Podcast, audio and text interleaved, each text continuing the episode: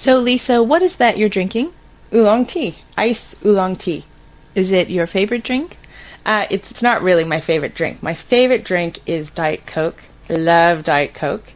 But a couple of years ago, I was drinking only Diet Coke and starting to realize that that probably was not the healthiest thing for me to be drinking, so I switched to oolong tea. What are the benefits? So there's a couple of benefits. Um, one benefit which I really like is that it absorbs fat.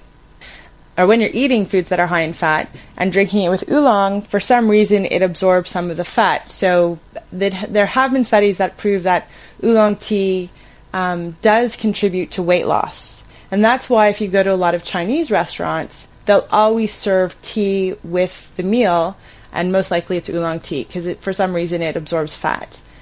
Plus, oolong tea also has antioxidants, which are cancer fighting, and makes it so much healthier for you. So it fights fat and cancer.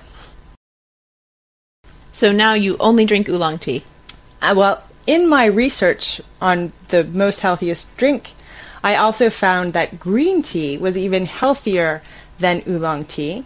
And so now I drink oolong tea, green tea, and always a bit of Diet Coke. So, what are the benefits of green tea? Green tea also, I think it has more antioxidants.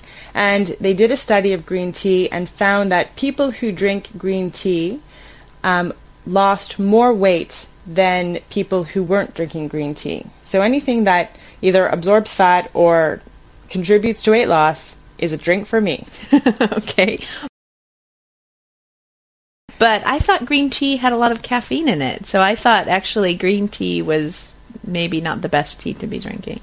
That's what a lot of people think, actually. And in fact, green tea, so if you look at on a scale of um, drinks like tea and coffee and green tea and oolong tea, the drink that has the least amount of caffeine is actually green tea. And that's because it's not processed. The leaves are just dried. Then the next drink that has more caffeine is oolong tea because the leaves are um, semi-processed. After that, the next ca- the next drink that has more caffeine is coffee. Actually, obviously, everyone knows coffee has a lot of caffeine, but the drink that has the most caffeine is English tea. Very interesting. I learned a lot from you today.